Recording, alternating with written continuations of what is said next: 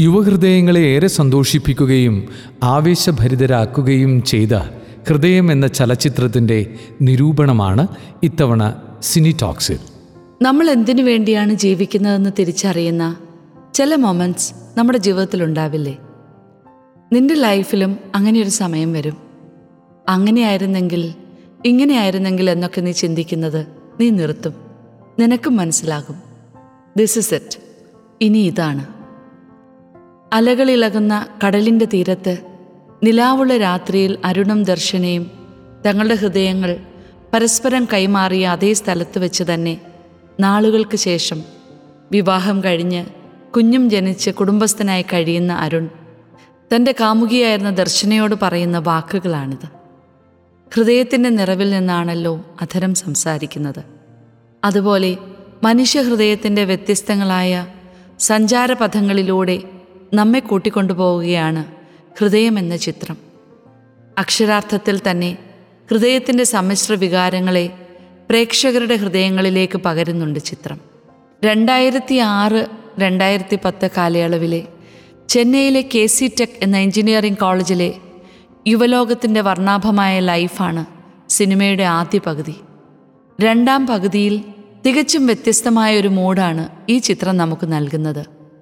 സപ്തവർണങ്ങളും ചാലിച്ച് നിറക്കൂട്ടൊരുക്കുന്ന കലാലയ ജീവിതത്തിന്റെ മാസ്മരിക ലോകത്ത് നിന്ന് യുവഹൃദയങ്ങൾ കാലെടുത്ത് വയ്ക്കുന്നത് നിശ്ചയമായും ജീവിതത്തിന്റെ ചില അനിവാര്യതകളിലേക്കാണെന്നും ഒരു പോസിറ്റീവ് വൈബിൽ അതെല്ലാം കാണാനാവണമെന്നും രണ്ടാം പകുതിയിലൂടെ ചിത്രം പറയുന്നു.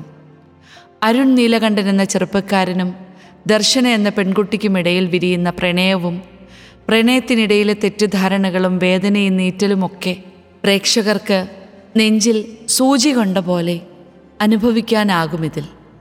അരുണിന്റെ സൗഹൃദങ്ങളാണ് മറ്റൊരു ഹൈലൈറ്റ്സ് ആന്റണി സെൽവ കാളി ലച്ചു പാട്ടി മായ തുടങ്ങിയ കഥാപാത്രങ്ങൾ ഹൃദയത്തെ തൊടുന്നതും മിഴിനനയിക്കുന്നതും ചിത്രത്തിന്റെ രസച്ചരടുകളാണ്.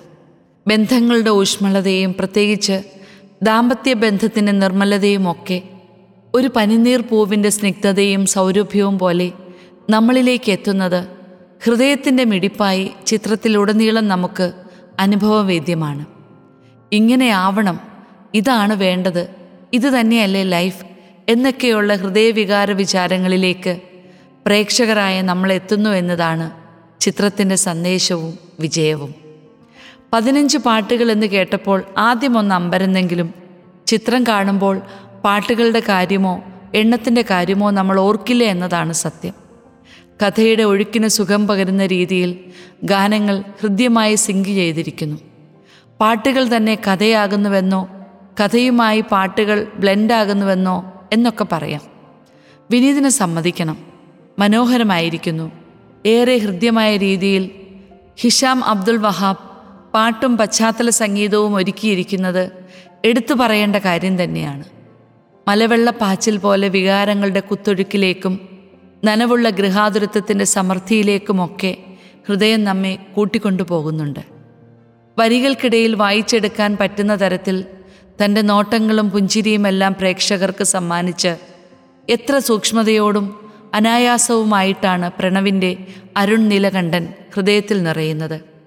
പ്രണയം വിരഹം വിഷാദം വെറുപ്പ് തുടങ്ങിയ ഭാവങ്ങളെ തികഞ്ഞ കൈയടക്കത്തോടെയും മെയ്യടക്കത്തോടെയും അവതരിപ്പിച്ചിരിക്കുന്ന ദർശന രാജേന്ദ്രനായിരിക്കും ഒരു പക്ഷേ പ്രണവിന്റെ അരുണിനൊപ്പം പ്രേക്ഷക ഹൃദയങ്ങളിൽ ഇടം പിടിച്ചിരിക്കുന്നത്. കുറുമ്പിത്തരങ്ങൾ കൂട്ടായുള്ള കല്യാണിയുടെ നിത്യയും ഒട്ടും പിന്നിലല്ല എന്ന് വേണം പറയാൻ. വിനീത് ശ്രീനിവാസൻ രചനയും സംവിധാനവും നിർവഹിച്ചിരിക്കുന്ന ഈ ഒരു മ്യൂസിക്കൽ ഡ്രാമ ഒരു വട്ടമല്ല പലവട്ടം നമ്മൾ ഓർക്കാൻ ഇഷ്ടപ്പെടുന്ന ഒരുപാട് കാര്യങ്ങൾ നമുക്ക് നൽകുന്നുണ്ട്. സംവിധായകൻ എന്ന നിലയിൽ വിനീതിന്റെ കരിയറിലെ ശ്രദ്ധേയമായ ചിത്രങ്ങളിൽ ഒന്ന് ഇത് തന്നെ ആയിരിക്കുമെന്നതിൽ സംശയമില്ല.